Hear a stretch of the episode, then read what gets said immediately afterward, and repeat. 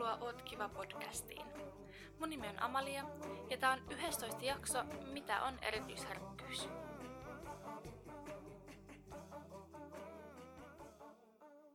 Hei, ensinnäkin on ihanaa olla taas täällä.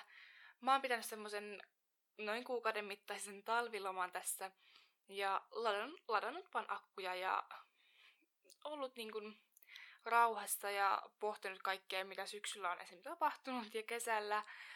Koko tempparin mylläkkä oli ohite joulukuussa ja mä oon aloittanut tämän podcastin ja mulla on ollut paljon kaikkea, niin tuntuu, että tarvitsee sen pienen breikin tähän kaikkeen, mutta silti on tosi kiva nyt taas olla täällä ja jutella asioista, mitä myös te olette täällä pyytänyt. Ja yksi niistä on tämä erityisherkkyys. Ja aloitetaan nyt siitä. Mä oon käyttänyt tässä podcast-jaksossa apuna erityisherkät piste fi-sivua, josta löytyy paljon tietoa erityisherkkyydestä, mitä se on, ää, on testejä, että sä voit testata sitä. Se on valitettavasti vain englannin kielellä. En oo ihan varma, löytyykö netistä suomen kielellä tätä testiä. Voi olla, kun googlaamalla aika paljon löytää asioita. Mut joo, lähdetään siitä liikkeelle, että mitä erityisherkkyys on. Ää, erityisherkkä ihminen havainnoi ja käsittelee kaikkea tietoa ja kaikkea havaintoja tosi syvällisesti. Ää, ja miettii eri vaihtoehtoja ja vertaa asioita aiempiin tietoihin ja, ja kokemuksiin ja yhdistää niitä ulkoisiin asioihin ja havainnoi kaikkia sisäisiä ko- kokonaisuuksia ja niin kuin tosi, tosi syvällisesti. Ja voin allekirjoittaa tämän kyllä aivan täysin. Et tuntuu, että jotenkin miettii asioita aivan, aivan liikaa.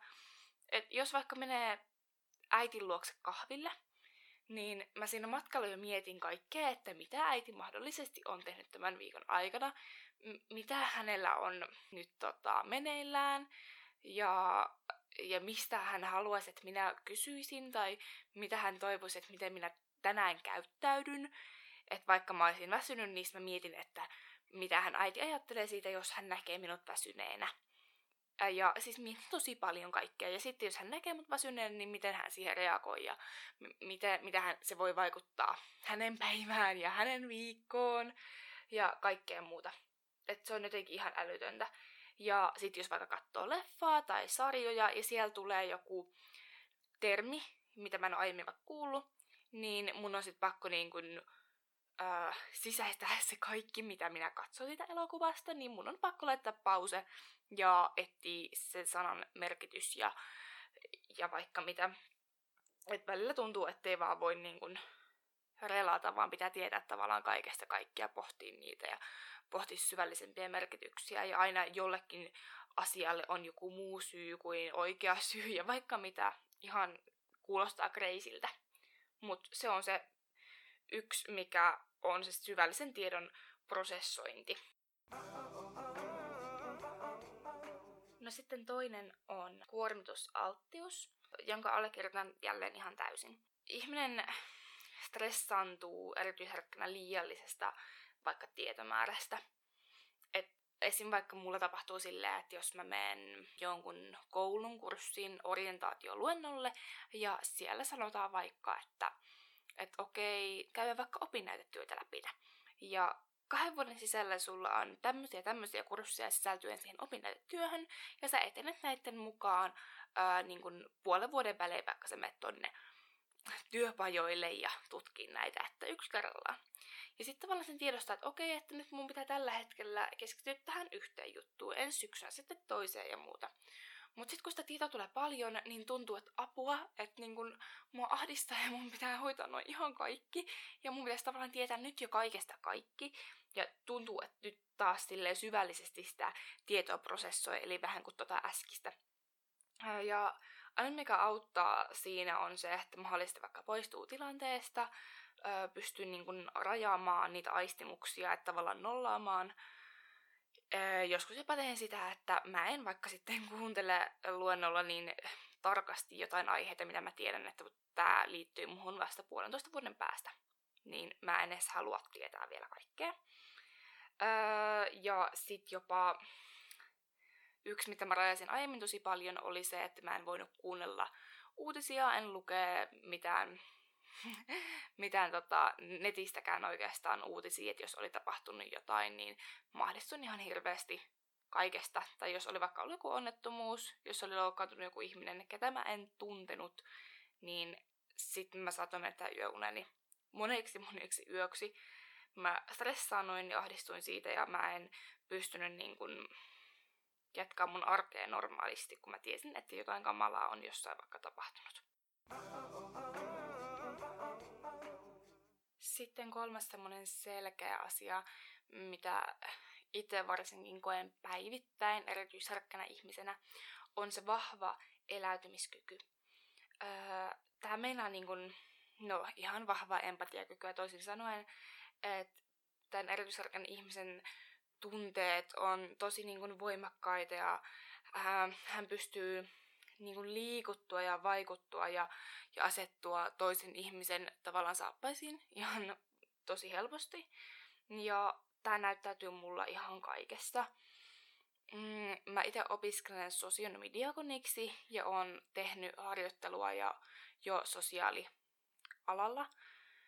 Ja siellä mulle annettiin harjoittelun arvioinnissa miinukseksi se, että, että mä oon liian myötätuntoinen. Että mä otan liikaa tavallaan itseeni asioita siinä mielessä, että mä jään siis miettimään niitä asioita ja mä liian syvällisesti pohdin, että miten mä voitaisiin auttaa tätä ihmistä ja, ja että mitä tää oikeasti ihminen käy tällä hetkellä läpi ja mä koen hänen tunteet itsessäni tosi selkeästi.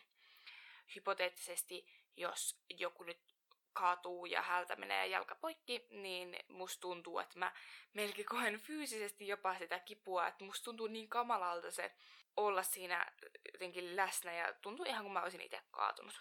Sitten sitä jää myös miettiä tosi paljon jälkeenpäin, että jos mä nyt vaikka ulkona näen, että joku kaatuu ja mä en edes tunne tätä henkilöä ja hän saa sitten apua ja mä jatkan mun omaa elämääni, niin mä jään miettimään sitä ihmistä, että miten hän, hän nyt voi ja onko hän nyt sairaalassa ja onko hän saanut apua ja jää jotenkin niin kuin vellomaan siihen, siihen asiaan.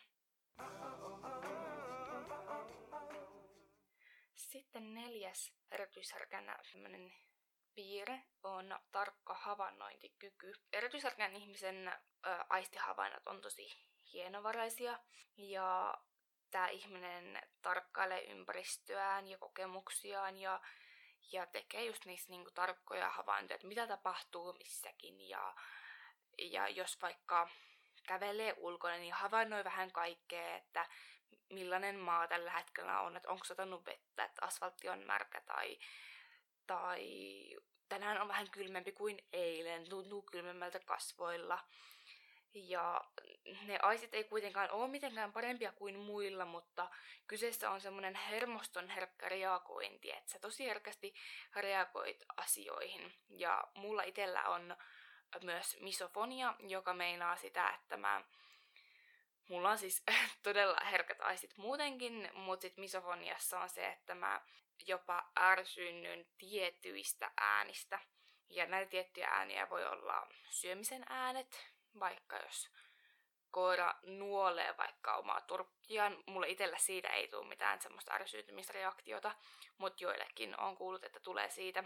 Sitten jotkut naputukset, jos kynsillä, kynsillä naputtaa vaikka pöytään tai muuta, niin se voisi kuvitella, että se muutenkin silleen kuulostaa jo ärsyttävältä, mutta mulla se niin kun sattuu ihan sinne korvaan. Et niin kun tuntuu samalla tavalla kuin jos joku iso pamahus kuuluu, että se ei niin kun tuntuu siellä korvassa vielä. Niin semmonen joku pieni ärsyttävä juttu, niin se oikeasti sattuu ja tuntuu ikävältä. Ja mä oon lukenut aiheesta, että, että se, että miksi se ärsyttää ne tietyt äänet, niin kulma jotenkin siellä aivoissa on se ärsyntymisalue on just sen, sen äänen prosessoimisen alueen vieressä. Mä oon vähän huono tota selittää, kun en, en ole millään tavalla ammattilainen, mutta näin olen ymmärtänyt, että sen takia se aiheuttaa semmoista ärsyntymistä.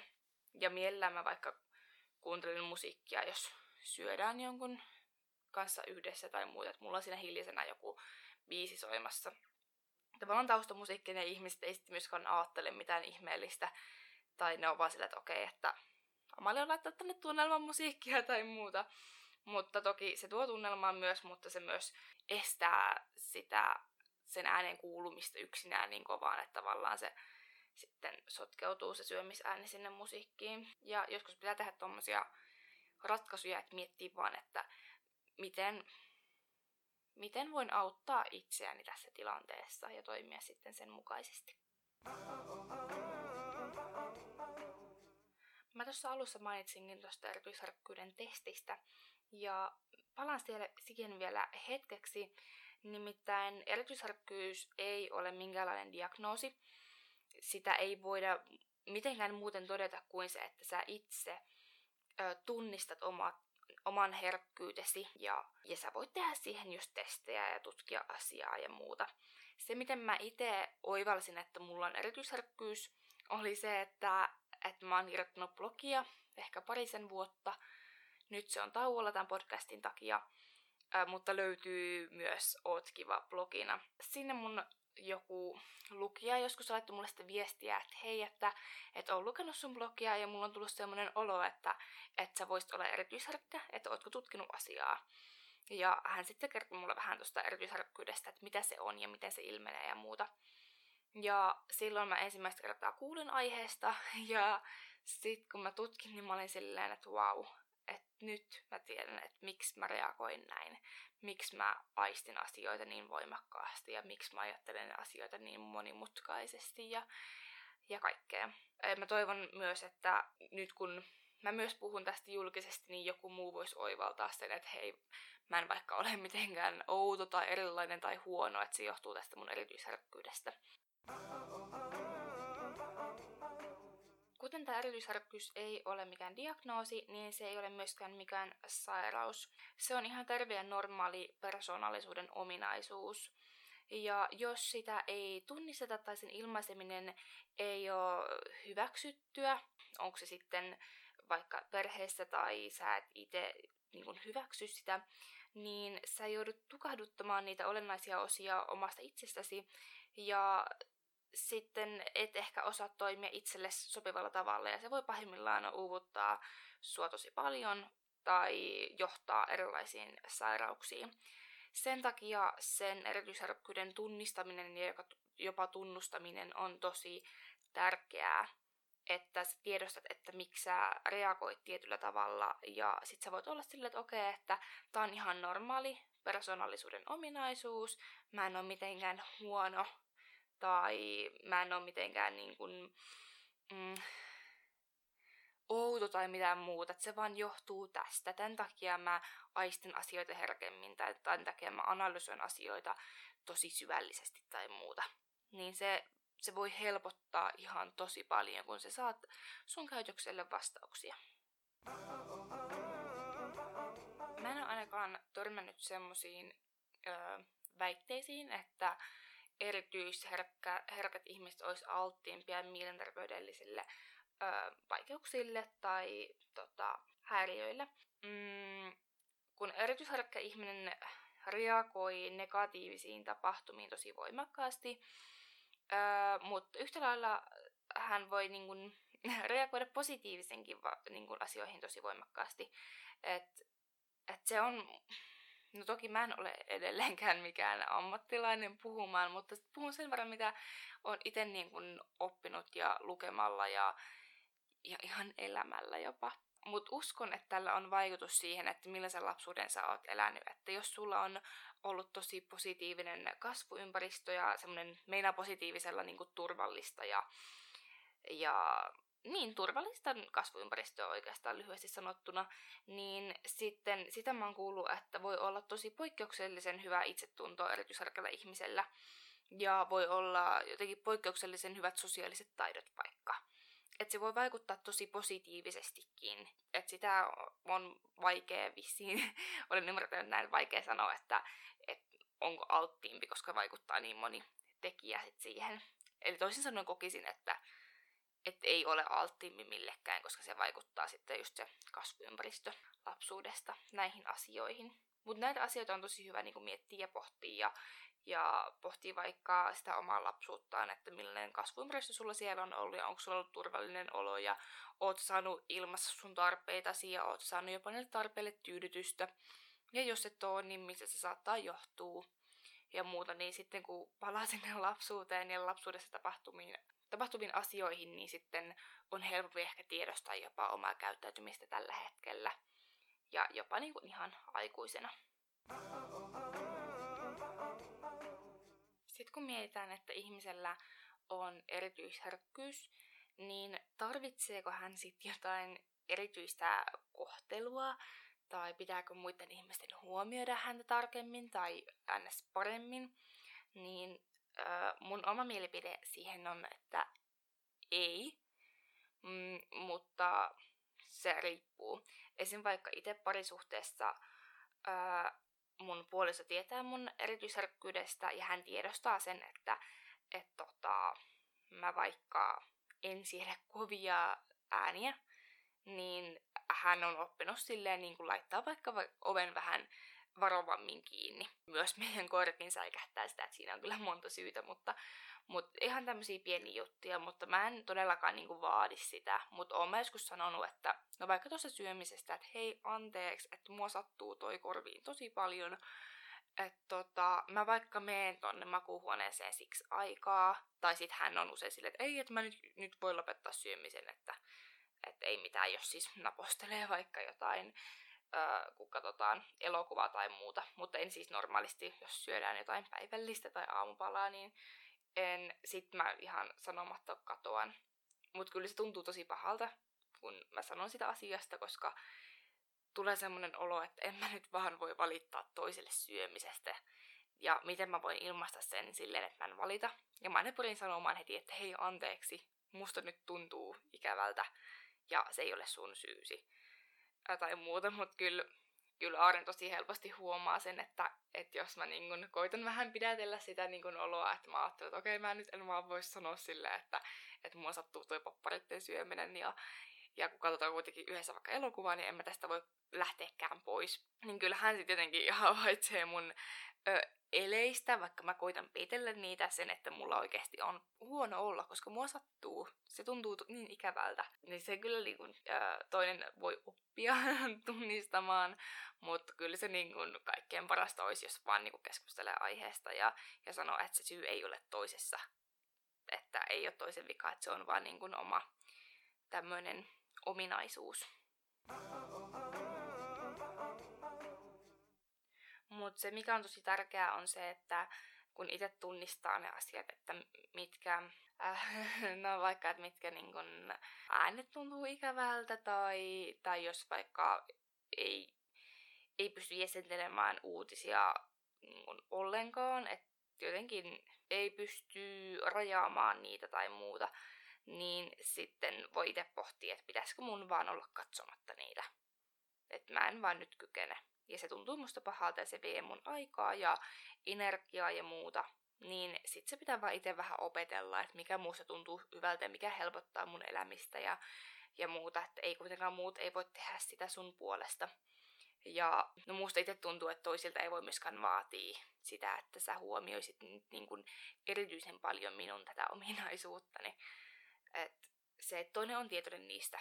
Ja kyllä on hyvä ilmaista myös omia tunteita ja tarpeitaan, mutta kunhan itse pystyy reagoimaan siihen. Öö, eri asia toki sitten on öö, lapsen kanssa, kun lapsi ei voi tunnistaa eikä sanoittaa omaa herkkyyttään yksin, niin siinä on tärkeää, että aikuiset ymmärtää, että mistä herkkyydessä on kyse. Öö, ja silloin ei myöskään kannata tavallaan pakko reipastaa, puhutaan tämmöisellä sanalla sitä lasta. Ja niiden tunteiden tukahduttamisella voi olla haittaa pitkällä tähtäimellä. Semmoista tunteiden säätelyä ja rajojen asettamista voi opettaa lapselle lempeästi. Ja se on niin kuin tärkeää. Ja se ei meinaa, että pitäisi nyt arjessa mitenkään hemmotella tai ylisuojella tai, tai muuta tämmöistä antaa mitään erityiskohtelua. Vaan tunnista niitä tunteita, että mikä, mikä tuntuu hyvältä ja mikä ei. Ja kyllä se nyt aika nopeasti... Öö, no, vanhemmat tuntee oman lapsensa yleensä aika hyvin, niin mitäs mä voisin sen sanoa? No vaikka itsellä mulla oli lapsena silleen, että, että mä ahdistuin tosi paljon uutisista.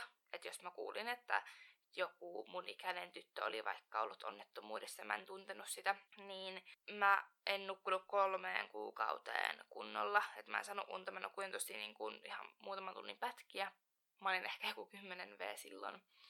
Ja mun vanhemmat ei silloin sitten kysynyt multa, että, että mistä johtuu, vaikka mä siis sanoin, että musta tuntuu heitä pahalta.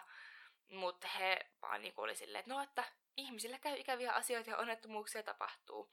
Ja kyllä mä ymmärrän sen, että, että, että onnettomuuksia tapahtuu joo, mutta sit he ei tietenkään tiennyt, että mulla on tää erityisherkkyys.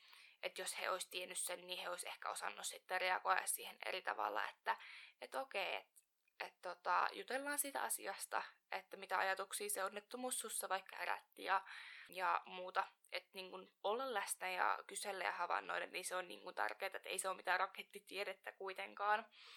Ja niin, niin se on. Se on tosi vaikeaa, koska lapset ei kuitenkaan itse osaa sanoa sitä, että hei, minä olen erityisherkkä, kun eihän he sitä tiedä. Että se on tosi vaikeaa ja ei ole niin helppoa kuin miltä mä ehkä saan sen kuulostamaan. Mä olin kerran semmoisella erityisherkkien luennolla, jossa oli ihan tämmöinen kokemusasiantuntija puhumassa. Ja siellä puhuttiin tosi hyvin siitä, että usein erityisherkkä ihminen ei voi sietää valhetta tai petosta. Ja tuntee sen valheen siellä aistisensoreissa, että, että jos joku niin kun valehtelee ihan päin naamaa, niin sit saattaa niin kun havainnoida sitä enemmän, että okei, että nyt, nyt tässä joku mättää tai, tai muuta. Että et jotenkin äh, usein erityisherkät ihmiset on tosi suorapuheisia ja rehellisiä. Ja se ainakin itsellä on tuottanut mulle välillä haasteita, että kun mä haluan olla tosi rehellinen ja sanoa suoraan, esim. Vaikka äh, hypoteettinen tilanne on kaverin luona kahvilla ja sitten mä kerron sille, että mun iso vanhempi sairastui vaikka ja, ja mulla on tosi paha olo siitä. No hän sitten ei kommentoi siihen mitään ja sitten kun mä sanon siitä uudelleen, niin hän vaikka sanoo, että no että hei, no, se on kuitenkin aika vanhaa, että, että kyllä se kohta kuitenkin kuolee, niin ikäihmiset kuolee. Ja se kommentti tuntuu musta vaikka tosi pahalta, että, että mun iso vanhempi on tosi tärkeä ja rakas mulle, niin, niin että toinen sivuttaa sen mun uutisen kokonaan. Ja sit kun mulle tulee sit paha olo, niin mä haluan ilmaista sen mun pahan olon hänelle ja mä sanon hänelle siinä, tai sit jos mulle ei tule sitä tilaisuutta siinä heti, niin mä otan hänelle vaikka sitten seuraavana päivänä yhteyttä, että hei, että et tota, eilen kun puhuttiin ja mä kerron tästä asiasta, niin, niin mulle jäi vähän paha olo siitä, että et sä et huomioinut, huomioinut sitä mun surua ja sitä pahaa oloa, että et sä sivutit sen ko- kokonaan. Että mä ilmoitan sen rehellisesti, koska mä tiedän itse sen, että jos mä en sano hänelle sitä suoraan, se jää kaivertaa mua ja sit mulle tulee semmoinen olo, että mä en haluaisi nähdä häntä nyt hetkeen, kun mulle jäi niin paha olo hänen niinku töksäytyksistä tai muusta, jostain hassuista lauseista. Ja vielä mä usein uskon, että ihminen ei tahallisesti sano oikeasti mitään ikävää, että, että jos tommoinen tilanne nyt olisi käynyt, niin mä uskoisin, että, että hän nyt sanoi sen vahingossa ja hän ei niin kuin ollut vaan läsnä siinä hetkessä riittävästi, että hänellä oli muita asioita mielen päällä. Niin sit mä uskoisin, että hän vastasi vaikka mun viestiin, että hei, että anteeksi, että mulla oli niin paljon koulujuttuja ollut eilen, että, että en mä jotenkin tajunnut, että oikeesti mä oon tosi pahoillani ja jos susta tuntuu, että sä haluat jutella, niin sä voit tulla käymään täällä uudelleen milloin vaan. Ja sit mä sanoisin, että okei, hei, kiitos, että ei mitään, että kyllä mä ymmärrän.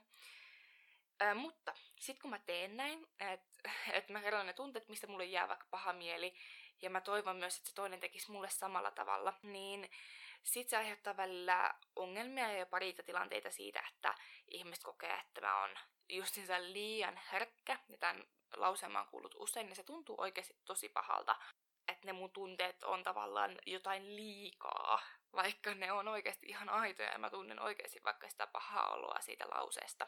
Ää, ja sit, sit saattaa tulla semmoinen olo, että toinen ei vaan jaksa enää sitä, että, että mä otan niitä asioita puheeksi, kun on niin pieni juttu. Mut sitten taas tässä mä oon päässyt semmoiseen tavallaan kultaiseen keskitiehen, jos nyt näin voi sanoa, että mä havainnoin, että mitkä asiat oikeasti jää mulla kaivamaan mieltä, jos mä nyt en ota niitä puheeksi, ja minkä asioiden kanssa mä voin elää. Esim. Jos nyt vaikka ois toi sama kahvitteluhetki tilanne, mä kerron tämän asian, ja se mun kaveri ei reagoisi siihen odotetulla tavalla, niin sit mä voin pohtia sitä, että okei, että, että mä kyllä tiedän, että hänellä oli pitkä päivä. Niin hän varmasti, öö, niin kun hänellä oli muuta asioita mielessä ja hän ei vaan tajunnut tota, reagoida siihen enempää. Et mä otan sen puheeksi sitten myöhemmin uudelleen, että hei, että se mun isovanhempi on jälleen siellä sairaalassa, niin hän varmasti sitä reagoi siihen enemmän ja mä saan sitten keskusteltua siitä, siitä tota, mun surusta vaikka. Ja tälleen mä sitten jätän kertomatta sen pahan olla, mikä mulle jäi, koska mä hyväksyn sen, että, että tässä on taustalla varmasti jotain muuta ja mä en näe sitä asiaa niin yksiselitteisesti. Mut sitten on tilanteita, kun mä tiedän, että mulle jää vaan vaivaa se, että jos on toisenlainen tilanne tai oikeasti on sanonut jotain ikävää. Esimerkkinä ihan oikea tarina, missä mä kerroin mun ö, luokkakaverille joskus siis vuosia sitten ö, mun väkivaltakokemuksista. Ja hän sitten reagoi siihen jotenkin äh, sanomalla, että, että hän ei tajua, että miten, miten ihmisiä niin kun joutuu tuollaisiin väkivaltatilanteisiin, että et, et, eikö ne vaan tajua niin puolustautua, että jos joku koskisi muuhun, niin mä ainakin löysin, että et se on niin outoa, että miten niin kun joku sallii sen, että hän satutetaan. Ja mä en ollut kauheasti kertonut siitä mun kokemuksesta kellekään, hän oli aika lailla äh, ehkä ensimmäisen viiden joukossa. Niin sitten se oli mulle vielä tosi raskasta ja mulle jäi sitten semmoinen olo, että tää on mun syytä. Ja se jäi vaivaamaan mua ja mulla oli tosi paha olo sen kanssa. Niin mä sitten laitoin hänelle viestiä siitä, että hei, mulle jäi paha olo tästä. Ja sit hän reagoi, että hei, et anteeksi, että mä en todellakaan mennyt sitä noin. Että et mä vaan kummastelin, kun mä en oo itse kokenut sitä, mutta enhän mä voi tietää, että mä en mennyt mitenkään, että, että se olisi sun syytä. Ja sit mulle tuli heti helpompi olo, että huh, että kiitos, että nyt mua helpottaa se tieto siitä, että sä et oikeesti mennyt sille sitä, että et syy on minun.